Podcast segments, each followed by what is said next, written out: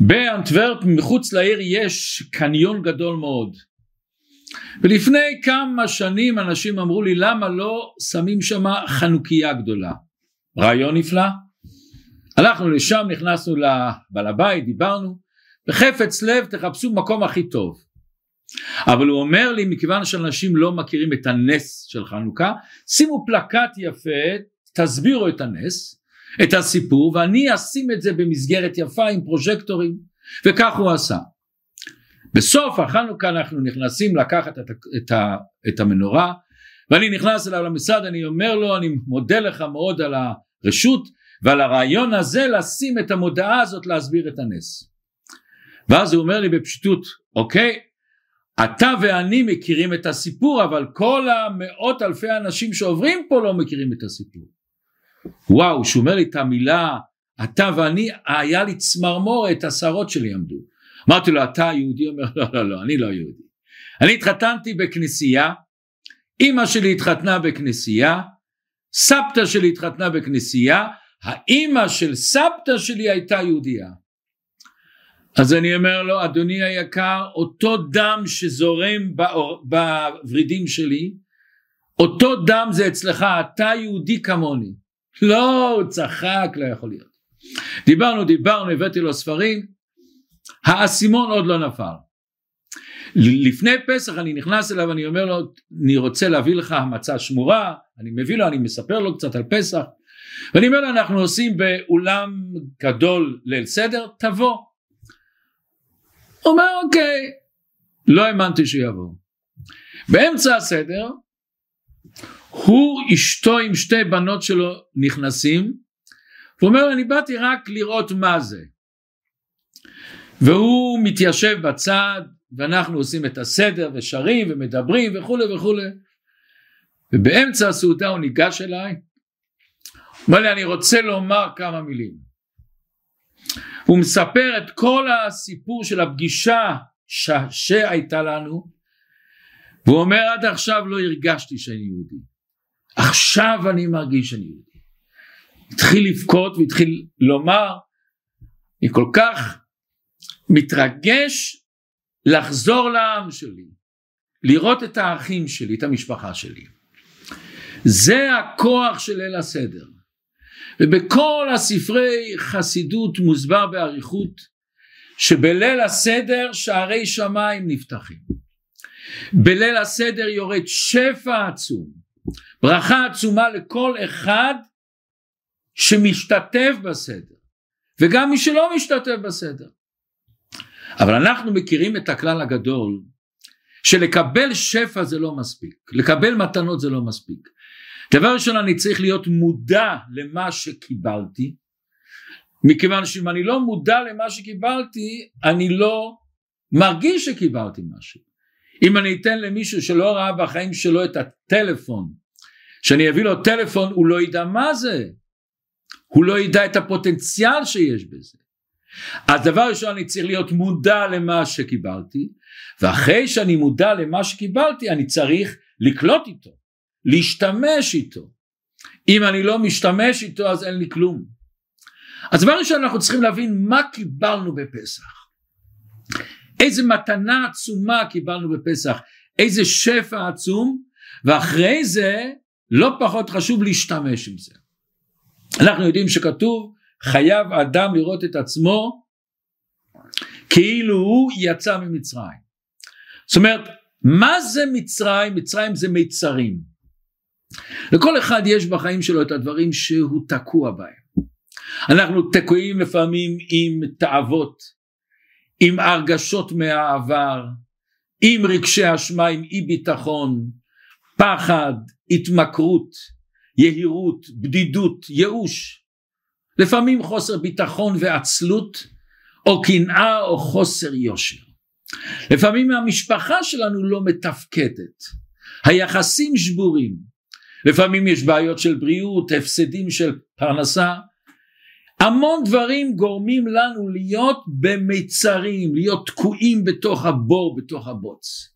ואנחנו לפעמים משותקים וחסרי תקווה, ואנחנו סוגרים את החלונות שהאור לא ייכנס, וסוגרים את האוזניים שהכל לא יגיד לנו אתה יכול לצאת מזה, ואנחנו נשארים באותו בוץ, כמו אותו זבוב שנמצא בבקבוק והוא לא רואה שלמעלה הבקבוק פתוח בכלל, הוא רק צריך להביט למעלה והוא יוצא החוצה, אבל לפעמים הוא דופק את עצמו בדפנות של הבקבוק והוא לא יוצא החוצה. ופה באה הנקודה של פסח. אבל בואו נראה דבר ראשון, אנחנו הולכים לסדר פסח. הרבה אנשים שמתחילים לחשוב על המילים האלה, ואנחנו יודעים שבלשון הקודש לכל מילה יש משמעות. מה זה פסח? כל אחד מכיר שהקדוש ברוך הוא פסח על בתי בני ישראל. פסח זה לשון לקפוץ, לדלג. מה זה סדר? זה בדיוק הפוך. הכל מסודר, הכל לפי התוכנית. מה זאת אומרת שדווקא בפסח, לא בראש השנה ולא בסוכות, אומרים סדר ליל ראש השנה, סדר סוכות. למה דווקא פסח, שזה הסמל לאי סדר, דווקא פה אנחנו עושים סדר? בכללות שמסתכלים על העולם, רואים סדר נפלא. אנחנו יודעים בדיוק מתי השמש תזרח, בדיוק מתי השמש תשקע, בדיוק מתי הירח יהיה בזווית הזאת והזאת, או בשעה הזאת והזאת. העולם מתנהג על פי כללים נפלאים של חוקי משיכה וכל החוקים של הפיזיקה.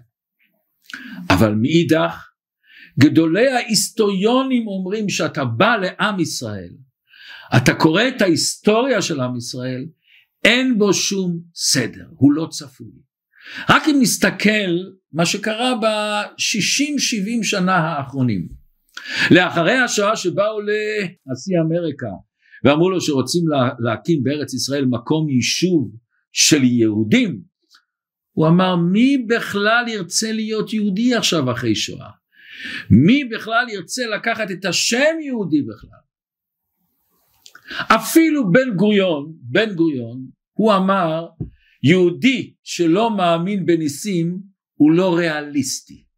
עם ישראל המהות שלו זה ניסים, ואנחנו רואים את זה מדי יום ביומו. עד כדי כך שיש לנו את האמרה אין סדר לישראל, ולכן גם אפשר להבין למה בליל סדר פתאום שואלים שאלות מה נשתנה הלילה הזה, כאשר כל הילדים רואים שתמיד אין סדר, עם ישראל למעלה מן הסדר, ופתאום יש סדר, יש לנו סימנים קדש, ורחץ, כרפס, יחס, חמש עשרה מדרגות, כנגד חמש עשרה מדרגות שהיו בבית המקדש, שעלו לבית המקדש, חמש עשרה שיר המעלות שיש לנו, ואנחנו יודעים שישראל ואורייתא כולה אחד, ישראל והתורה זה אחד, גם בתורה יש לנו את הכלל, אין מוקדם ומאוחר בתורה. גם בתורה שבעל פה אומרים אין סדר למשנה. אז מצד אחד אנחנו אומרים שעם ישראל למעלה מהסדר, למעלה מהמזל, אבל מצד שני אנחנו מתחילים לחשוב היהדות יש בה המון סדר. כל השולחן ערוך זה סדר, שאני קם בבוקר ומה שאני עושה ואיך אני, ואת הברכות שלנו ואת השבת ואת החגים, יש לנו המון סדר בעולם. איך אנחנו מאחדים את ה בלתי סדר עם הסדר? אנחנו יודעים שהקדוש ברוך הוא שהוא ברא בעולם, הוא ברא המון צורות.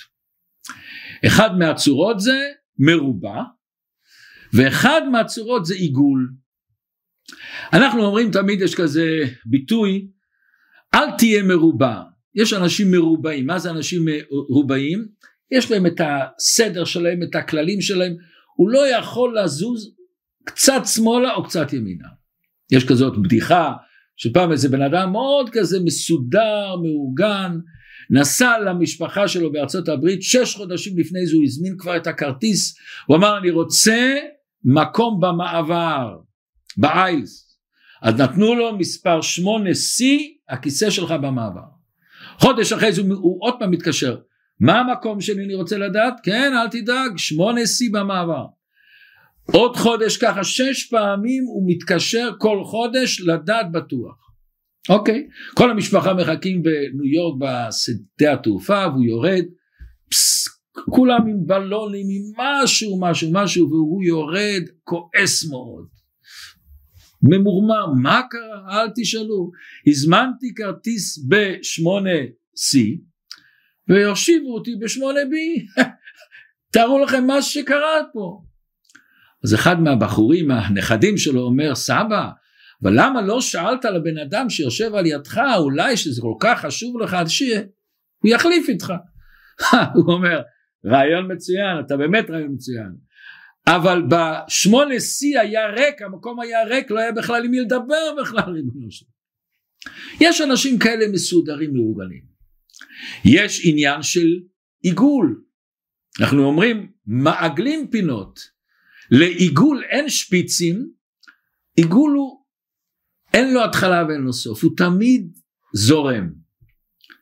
יש את העניין של סדר, ויש את העניין של למעלה מן הסדר.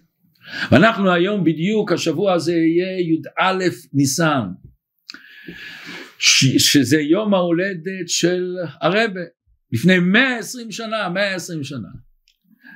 והרב תמיד אמר שמשה רבנו כשהוא היה בן מאה ועשרים שנה, אז הוא, אז הוא דיבר לעם ישראל, הוא המשיך, זה לא חלילה גמר, זה מתחיל שלב יותר נעלה. הרב היה דוגמה חיה ונפלאה, את האיכות של סדר ולמעלה מן הסדר. בצד אחד הרב היה מאוד מסודר, אם תפילת מנחה הייתה בשלוש ורבע, היית יכול לכוון את השעון שלך, לפי הכניסה של הרב לבית כנסת. מאורגן מאוד, אם היה דבר בלתי סדר לרב זה מאוד הפריע. מצד שני, אין כמו הרב שהיה למעלה מהסדר, למעלה מהטבע. כל התנועה הזאת של האופרצת הזה, לצאת מהגבלות, לכבוש את העולם, להקים מוסדות, לשלוח שלוחים שלכאורה בא שליח למקום, אין לו פרנסה, אין לו, אין לו כלום, הוא צריך ליצור הכל מאין, מאין ליש. אבל הרב מצד אחד רצה שאנשים יצאו מהצמצום שלהם.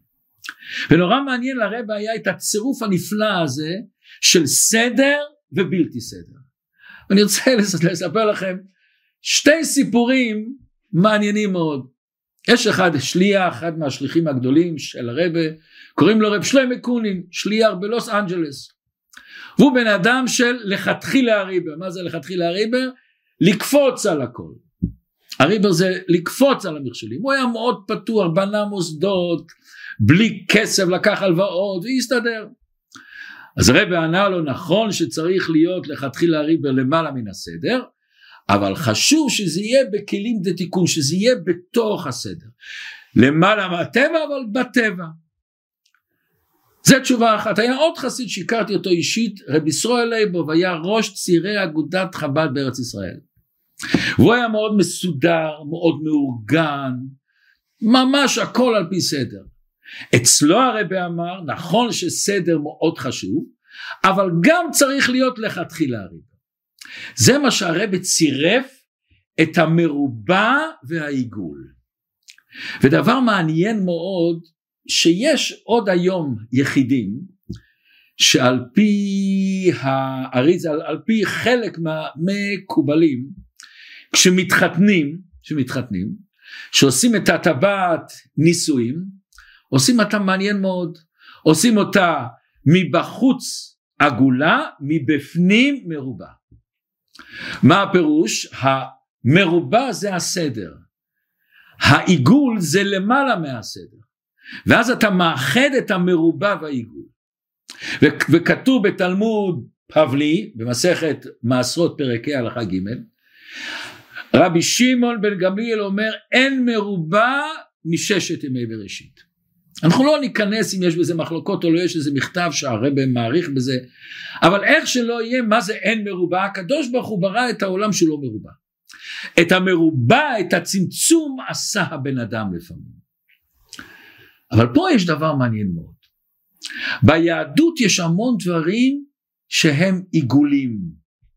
פסח למשל, הקערה עגולה, הכוס של הקידוש עגול, המצע של עבודת יד כמו שעשו אבות אבותינו עגולה, שמסתובבים מסביב לחתן בחופה עיגול, הטבעת שמקדשים עגולה, הריקוד עיגול, זאת אומרת שיש ביהדות מצד אחד מאוד את העניין של סדר, וכמו שכתוב שהבעל שם טוב והמגיד וכל גדולי החסידות היו מאוד מאוד מסודרים, מאוד מאוד מאורגנים.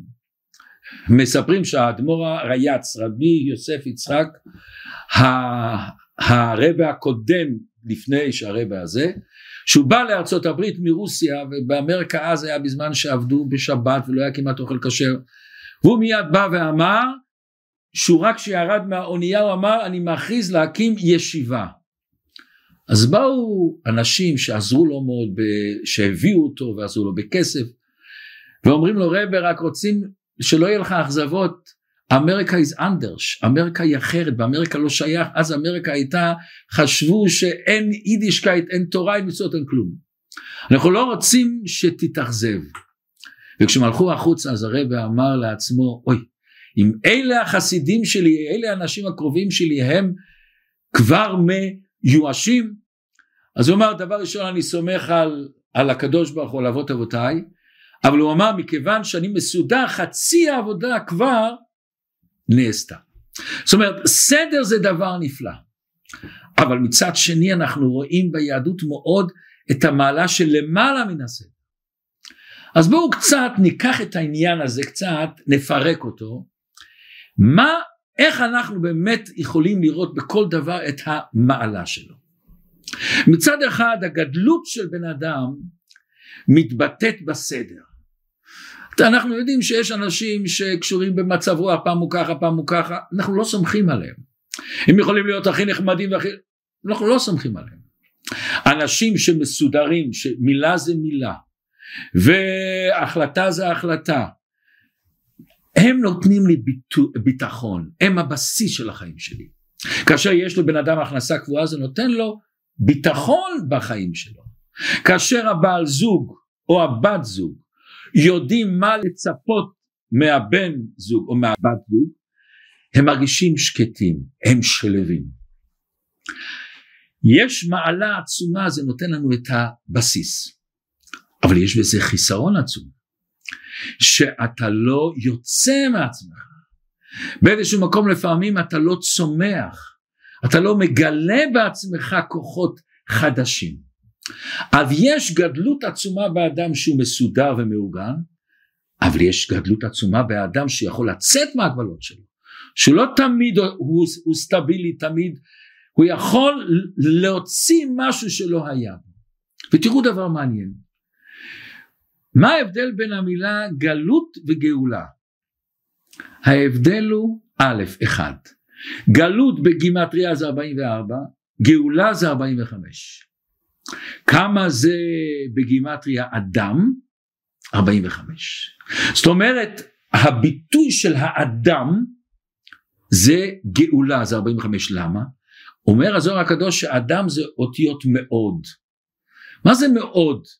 מאוד שאני יכול לצאת מעל ההגבלות שלי, אני יכול, יש לי את הכוח להיות מעל הטבע שלי, מעל הסדר שלי.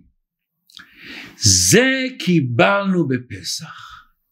פסח נקרא חג הגאולה. למה הוא חג הגאולה?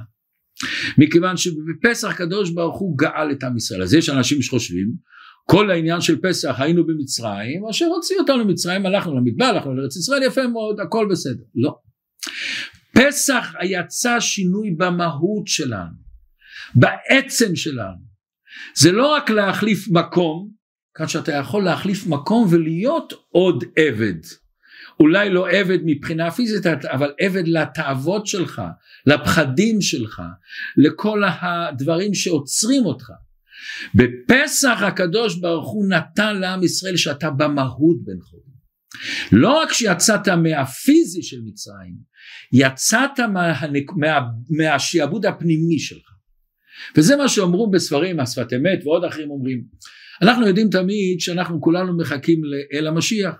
אנחנו יודעים שיש שני משיחים, משיח בן יוסף ומשיח השני משיח בן דוד.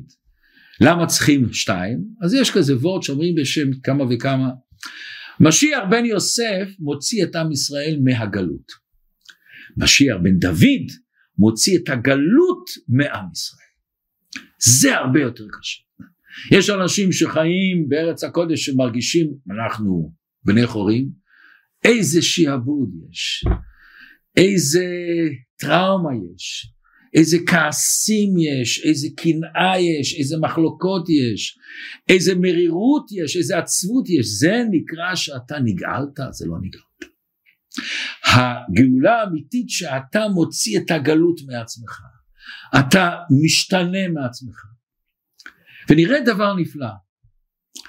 אנחנו יודעים שבמכת החושך, שמונים אחוז מעם ישראל נפטרו. רש"י אומר, למה נפטרו במכת החושך? הרשעים שלא רצו לצאת ממצרים מתו בשלושת ימי האפלה בחושך. למה? כדי שלא יראו המצרים במפלתם ויאמרו אף הן לוקים כמונו, גם להם יש צרות. שואל הראש, אחד מהראשונים, שואל, רגע רגע רגע, אנחנו יודעים שדתם ואבירם הלכו עם בני ישראל במדבר, הם עשו המון צרות למשה רבנו, הם עשו צרות אצל כוח, אצל, אצל כל הבעיות הם עשו. אם הרשעים נהרגו, למה הם נשארו? אומר הראש דבר נפלא, הם היו רשעים, אבל הם לא נתייאשו מן הגאולה. זאת אומרת, מי ה-שמונים אחוז שנשארו במצרים, הם כל כך היו משועבדים, לא רק השיעבוד של מצרים עליהם, השיעבוד הפנימי שלהם, הם לא האמינו שהם יכולים לצאת ממצרים. אנחנו כולנו מכירים המון אנשים שאמרו לנו, אני לא הייתי מעלה על דעתי או לחלום שאני אוכל להשתחרר מהטראומה שהיה לי, מההתמכרות לכעס, לתאוות, להימורים, לסמים, אני לא יודע. ואנשים אומרים, פתאום אני מגלה בי, מישהו דיבר איתי, או הייתי באיזה שיעור, הייתי באיזה התוועדות, הייתי בפסח, ומישהו פתאום מגלה בי, משחרר איזה אדם אחר שיש בי, איזה מישהו אחר שיש בי. יש אנשים שאמרו לי, אנחנו נשארים לנצח בסכסוך עם בני המשפחה, עם בני הזוג, התגרשו, היה סיפור שלהם, עם חברים טובים שהיה להם לשעבר, ופתאום תראו איך שהם משתנים מן הקצה אל הקצה, והם יש להם את הכוח לצעוק לאותו יצרה, לאותו שיעבוד, אתה שקרן, אתה מזייף, אתה מנסה ליצור לי דמות שאין לי באמת. היה פעם אחת, אני לא אשכח את זה, עשינו באותו אולם שסיפרתי בהתחלה, עשינו ליל סדר, ואחרי הסדר בדרך כלל אנשים באים, נגיד יופי, תודה רבה, על זה, על זה, על האוכל, על הדיבורים, על השירה, כל אחד מודה. ובאה אליי משפחה שאני מכיר אותם, משפחה שהאבא בדיפרסיה נורא, ועם אגם. ואבא בא עם עיניים נוצצות, והאישה מחזיקה ביד של בעלה, בכוח. הוא אומר, אני רוצה להגיד לך, אני עברתי את השואה, ואני הייתי באיזה ש... שנקראים המוזלמים, המוז... שנתנו לי את החתיכת לחם, החזקתי אותו ביד ולא אכלתי אותו. זה דבר נורא והיום, בן אדם הוא מאבד את הרצון לחיות, אבל מצד שני יש בו בתוך תוכו את התת הכרה של הרצון לאכול, אז הוא מחזיק את הלחם, הוא לא אוכל אותו, אבל הוא מחזיק ולא אוכל אותו. אומר, שקלתי פחות מ-שלושים קילו, השתחררתי, הייתי הרבה זמן בבתי רפואה, טיפלו בי, אני חי, אבל אני חי פיזי, איבדתי את הרצון לחיות. ואז הוא אומר עם דמעות בעיניים, היום נגאלתי, יצאתי, נוצר בי משהו חדש, אני חי, ועל זה אני רוצה להודות לכל הסדר הזה, על ההרגשה הנפלאה. השאלה אם אנחנו גם נוכל לשנות את המבט על עצמנו, לראות את עצמנו אחרת, לראות את עצמנו שאנחנו יכולים להיות אחרת. ולפי זה נבין דבר מעניין מאוד. אחד מהארבע בנים זה בן רשע, ופה השאלה הגדולה, מה אומרים לבן רשע? אומרים לו, אילו היה שם לא היה נגאל. לא מבין, ככה אנחנו מדברים לרשע? אנחנו רוצים לקרב אותו? ככה אנחנו מקווים את הרשע, להגיד לו אילו היה שם, לא, זה הדרך שצריכים להגיד? מה זאת אומרת לא רוצים להגיד? מסביר הרב נפלא. במצרים אמרנו לנו את הכלל שמי שלא רצה להיגאל לא יצא. אילו היה שם, אם אתה היית במצרים לא היית נגאל, מכיוון שבמצרים מי שלא רצה להיגאל לא, מי שלא האמין שיכול להיגאל הוא לא יצא. אבל אחרי יציאת מצרים, אחרי מתן תורה, שהקדוש ברוך הוא נתן לכל אחד שהוא בן חורים, וכתוב כי לא יידח ממנו נידח, וכשמשיח יבוא כתוב אחד לאחד תלוקטונו, ייקח את כולנו, שמה אתה ניגל, פה אתה ניגל, שמה לא היית ניגל, אבל פה אתה ניגל, הפלא ופלא.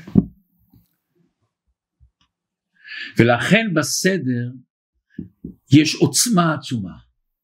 לפני שנים היה אצלנו בחור שהוא בא ממש מגרמניה, עסק בתמונות מגרמניה, הוא בא לפה לעשות את ליל הסדר, הוא בא רק ליל סדר אחד, ביקשתי לשאר לו, אחרי הסדר אני עוזב. והוא נשאר יום אחד, יום שני, נשאר כל הפסח,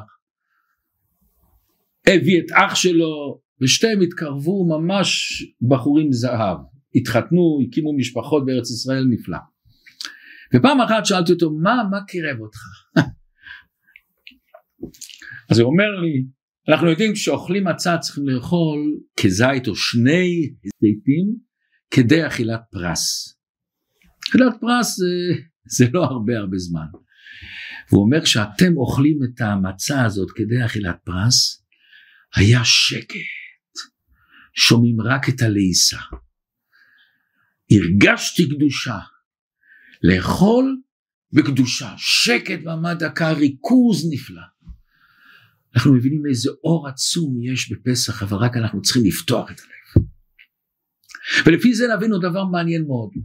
אנחנו יודעים מזמן שבית המקדש ייבנה יהיה המון להקריב קורבנות.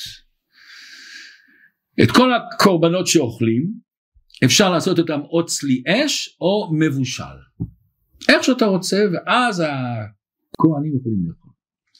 קורבן פסח זה הקורבן היחידי שעל פי ההלכה צריכים לעשות אותו רק צלי אש. למה רק צלי אש? ככה ההלכה. עכשיו לא סתם, אסור אפילו לעשות אותו בסיר ובאש בלי מים, כאן שהאש צריכה לגעת בקורבן פסח. אם זה לא מספיק, הרי היו צריכים לעשות אותו על קרב שהוא שלם, אז בדרך כלל איך עושים? לוקחים ברזל, שמים בתוך הקורבן ומסובבים אותו באש. אבל רגע רגע, הברזל הזה מתחמם, ואז הקורבן שהוא מתבשל, הוא לא מתבשל רק באש, הוא גם מתבשל בחום שבברזל הזה, אסור. אז מה נשים עץ? אבל יש עוד בעיה, בעץ יש רטיבות, ואז אם העץ יתרט... יתחמם, יצא מהרטיבות, עוד פעם חלק מהקורבן יתבשל על ידי מים, וזה אסור. כתוב בתורה של לעשות עץ רימון, עץ רימון אין לו רטיבות, אבל רגע רגע רגע, אבל לפעמים בקצוות של העץ יוצא רטיבות. אז כתוב בהלכה, יש הרבה פוסקים, שאני שם את העץ רימון גדול, שהקצוות שלו לא יהיו בתוכו. ריבונו של עולם, מה העניין הזה שדווקא קורבן פסח צריך להיות אש? מה זה אש הזה? מה אכפת לי לבשל אותו במים? אז יש שתי דברים שמפכים, אש ומים. אותו דבר יש אנשי מים ואנשי אש. מה ההבדל? מים כתוב שזה מיני תענוג. כתוב שיש לנו ארבע יסודות, אש, מים, רוח, עפר. היסוד של מים הוא כנגד התענוגות שיש בעולם הזה. המים מצמיחים כל מיני תענוגות. אנשי מים זה אנשים שטוב להם, נהנים, לא מחפשים דברים יותר, לא מטפסים על הרים, טוב להם, סבי רצון, שקטים. מה זה אנשי אש? אש, אנחנו יודעים, אש תמיד עולה למעלה. אש שורפת. אש לא שבעת רצון, היא תמיד רוצה עוד ועוד ועוד. זה האנשים האלה שהוא אף פעם לא שמח עם הצמיחה שלו, עם הגידול שלו. הוא לא שמח מההישגים המוסריים שלו, ההשגות שלו בתורה, בחסד. הוא לא נותן למים שבו להשקיט אותו. השאיפה שלו תמיד לגדול, לצמוח, להיות משהו יותר עמוק, יותר גדול. זה לא שזה גורם לו מתח, אני לא מדבר על, על אנשי אש שמתוחים וכועסים וכל הזמן במתח גדול, לא, הוא עושה את זה מתוך צמאון לגלות את הנשמה שלך, לגלות את החלק אלוקך, לגלות את הבן חורים שנתנו לך, בן חורים שתגדל, שתצמח. אדם צריך את שני התנועות האלה. הוא לא יכול להיות כל הזמן במצב של אש, כמו שאז חס שלום הוא שורף את עצמו, והוא מקבל את האנרגיה להמשיך הלאה מזה שהוא נהנה מההצלחה שלו. אתה עסקת משהו, אתה נהנה מזה, אתה בפירוש אומר לעצמך, כל הכבוד שעסקת את זה, לא לבטל את זה, עסקת את זה, ועכשיו ממשיכים הלאה. זה תנועה להוציא את הבן אדם תמיד מהמצב שלו לגדול. זה אנשי אש. נר השם, אנחנו יודעים, כתוב נר השם נשמת אדם. מה זה נשמת אדם?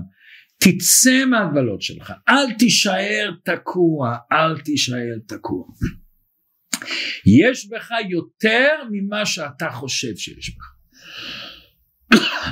מישהו אמר לי, היה פעם טייס בחיל אוויר בארץ, שטס באווירון, ופתאום הוא קיבל, האווירון התחיל להיות מסוחרר, והוא לא למד מה עושים במצב כזה. המפקד שלו שנמצא על הקרקע מדבר איתו כל הזמן, וגם המפקד אומר, אני לא היה לי אף פעם כזה מאורע, לא יודע איך מתנהגים פה. אבל הוא לא רצה לייאש את הטייס, הוא אומר לו תחפש, תחפש, תחפש. הוא אומר, אני לא יודע מה לעשות, לא יודע, אני לוחץ פה, לוחץ, אני לא יודע מה לעשות. והמפקד אומר לו, יש לך את זה, אתה יכול לעשות את זה.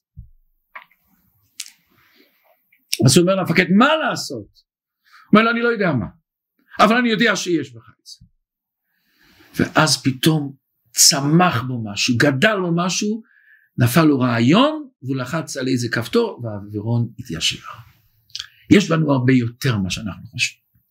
יש לנו לפעמים את ה... היה אחד שסיפר לי, אחד בן יוסף, שהיה במלחמה, והוא פתאום היה בסיני, ופתאום הוא רואה טנק בא מולו. ובהתחלה הוא חשב שזה טנק של ישראל, אז הוא רץ אליו, ופתאום הוא רואה לו, זה טנק מצרי, והוא רואה שהוא מפנה את הצריח אליו.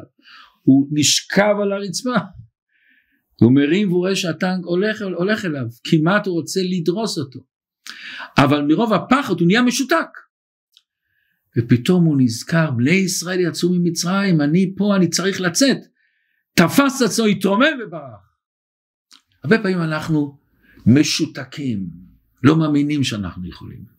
אדם צריך לגדול מעל עצמו, לצמוח מעל עצמו, כמו שילד קטן לפעמים שהוא מרגיש, שהבגדים שלו קטנים עליו, סימן שהוא גדל. אם אנחנו לא מרגישים שהבגדים נהיו גדולים עלינו, סליחה, נהיים יותר קטנים עלינו, סליחה. מה זאת אומרת הבגדים? אנחנו יודעים שבחסידות מחשבה, דיבור ומעשה נקרא לבושים. למה? זה לא עצם הבן אדם. ה... מעשה זה לא עצם של בן אדם, הדיבור שלו זה עצם, גם המחשבות זה לא עצם הבן אדם, הבן אדם יכול לשנות את המחשבות, להחליט על מה הוא חושב, זה לא עצם הבן אדם. אז מחשבה, דיבור ומעשה זה הלבושים. ואם פתאום בן אדם מרגיש, המעשה שאני עושה מדי קטן עליי, אני יכול יותר, הדיבור שאני עושה, המחשבות שאני עושה מדי קטנים עליי, הוא מרגיש שהבגדים קטנים עליי, סימן שגדלת, וואו. אבל להיפך, אם אתה שבע רצון, אתה אנשי מים, ואתה אומר לעצמך, אני בסדר, המחשבה בסדר, הדיבור, הכל בסדר, אתה לא גודל, אתה לא צומח. אומר הקדוש ברוך הוא, איך אתה תצא מהמצרים שלך, מהגבולות, מהגבלות שלך, מהתקיעות שלך, שאתה תקוע לפעמים במשהו. לא תצא עם אנשי מים, תנשא עם אנשי אש. לכן קורבן פסח רק צלי אש ולא טיפת מים, אפילו טיפה של המים של, ה... של העץ הזה שאני מכניס בתים, או החום של הברזל, זה גם לא טוב. אתה צריך תמיד לגדול, וכשאתה גודל תזכור את זה לכל החיים. בן אדם יוצא משהו מהגבלות שלו, הוא יזכור את זה לכל החיים. היה בן אדם, עכשיו הוא הלך לעולמו, עשיר גדול, קוראים לזה טרם, ובגיל שמונים הוא עשה בווילה שלו מסיבה גדולה, יש לו אווירון פרטי ויאכטות, עשה מסיבה גדולה, הזמין את פריד, שר, הוא היה מאוד שמח. ואז אחד בא אליו ואומר לו, אני רוצה לשאול אותך משהו, בחיים עברת הרבה, עברת את השואה, באת לפה בלי כלום וצמחת, מה הרגע שאתה זוכר שבזה כמו שאומרים צמחת, גדלת, מה נשאר לך? ואז הוא אומר לו, תגיד לי, שקנית את הווילה היפה, שקנית פעם ראשונה אווירון, יחתה, מה מה מה, כמו שאומרים אתה מרגיש שזה היה איזשהו מקום השיא של החיים שלך. אבל אני אספר לך מה, כשבאנו למחנה ההשמדה הכניסו אותנו לצריפים, והצריפים היו אה, כאלה חתיכות של עץ כמו שולחן, ועל כל שולחן כזה בלי, בלי מזרונים כמובן, בלי שום דבר, שכבו או שש או שמונה אנשים. בצריף שאני נכנסתי היה חתיכות צד שנכנסו בכל כזה חתיכה שש, והנאסים מסודרים יהיה כי הכניסו אחד אחד, אמרו אתם שש פה, והם רצו לעורר בנו מחלוקת, צער, נתנו רק לאחד צמיחה. אז הם עשו ספירה אחת, שתיים, שלוש, ארבע, חמש, לשישי נתנו צמיחה, אמרו להם אתם פה. אני נכנסתי ואני הייתי השישי, ואני עולה על הפלט העץ הזאת, ואני מחזיק את השמיכה ביד, ושמיכה אז זה לא היה שמיכה, זה היה חיים, לא היה שם לא חימום, בלי גז, עם חשמל, שום דבר לא היה. קור כלבים הוא היה, ממש קור. ושמיכה, ואז בלב שלי הייתה מלחמת העולם השלישית. מה המלחמה? לתת או לא לתת. להתחלק או לא להתחלק. הצחתי את עצמי, ופרסתי את השמיכה כמה שחלתי. ונתתי קצת פה, וקצת פה, וקצת פה, וקצת... זה היה השיא של החיים שלי. אתה שואל מה היה השיא? שהיה בי את הבן חורים. יכלתי לשלוט על עצמי. יכלתי לגדול. הזה שגדלתי אז, זה אני זוכר עד היום. זה מה שבעצם מרדכי אמר לאסתר. אסתר אמרה למרדכי, איך אני אכנס למלך? אני לא נקראתי זה שלושים יום, ומי שנכנס למלך בלי רשות, אחד דתו להמית. אומר לה מרדכי, מי יודע אם לעת כזאת הגעת למלכות? מה אנחנו זוכים אסתר? שהיא הייתה מלכה, שהיא, שהיא עשתה דברים טובים, שהיא יצאה מעצמה, שהיא באמת הרגישה בן חורים, היא קלטה את העניין, מי יודע אם לא לעת כזאת הגעת למלכות. וכל אחד מאיתנו צריך לשאול, לפעמים בא לנו מצב ואני חושב, זה מדי קשה לי, ולמה דווקא אני? ואולי זה מישהו אחר, אז הוא יותר מוצלח לזה, הוא יכול יותר. לא. אומר הרי, ואם זה יתגלגל לך במצב שלך, זה מהשגחה פרטית, הקדוש ברוך הוא רוצה, שאתה תעשה את זה. שאתה תצא מההגבלות שלך, שאתה תצמח מזה, שאתה תגדל מזה. אבל יש פה דבר מעניין, המהר"ל אומר עוד הסבר נפלא למה דווקא צלי אש ולא מבושל. נפלא. הוא אומר שאתה מבשל דבר, הדבר מתחיל להתפורר, נהיה רך, מתפורר. זה אנחנו יודעים, אחד הסיבות שאוכלים בקערה, אוכלים את הביצה, ויש הרבה שנוהגים שמתחילים לאכול את הסעודה אחרי המצה והמרור והקורך, דבר ראשון מתחילים את הסעודה עם, עם ביצה, מכיוון שביצה זה המאכל היחידי, אני חושב על כל פנים, שכל כמה שאני מבשל אותו נהיה יותר חזק. כל המאכלים מתפוררים. עם ישראל, המסר הוא שעם ישראל לפעמים מבשלים אותנו, אבל אנחנו כאשר יענו אותו כן ירבה וכן יפרץ. אז אומר המהר"ל, בבישול אתה מתפורר, האישיות שלך מתפוררת. עוד דבר, בבישול נספג בתך מים, אתה כבר לא אתה. צלי זה בדיוק הפוך. אצלי לא רק שאתה מתפורר, אתה נהיה יותר מצטמק, יותר אתה מתכווץ יותר, מתקשה יותר, מתגבש יותר. האש מוציאה את, ה- את הלחות, את הדברים שזה לא אתה באמת. ואז אתה נהיה אתה. הרבה פעמים אנחנו לא אנחנו. בייחוד היום אנשים מתמכרים ל... לאינטרנט, לפי... לכל מיני דברים שאנשים שקשורים בזה ולא יכולים לצאת מזה. בראש שלהם את זה. וכל הזמן בראש שלו הוא כבר לא בעצמו, בראש מה, מה הוא ומה היא ומה הוא אמר ומה היא אמרה ומה זה, אנחנו מפוזרים בכל העולם. ואז כמו בישול אנחנו מתחילים להיות רכים, אנחנו מאבדים את האישיות שלנו.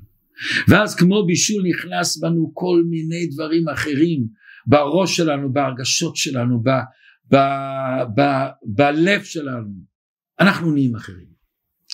באה התורה ואומרת, אתה רוצה לצאת ממצרים? אתה רוצה להיות בן חורים? תהיה אתה. תהיה אתה, תהיה הזהות שלך, איך? צלי אש. תהיה באמת מה שאתה, תנסה לחדור לעצמך. שהשם ייתן לכולנו חג פסח כשר ושמח.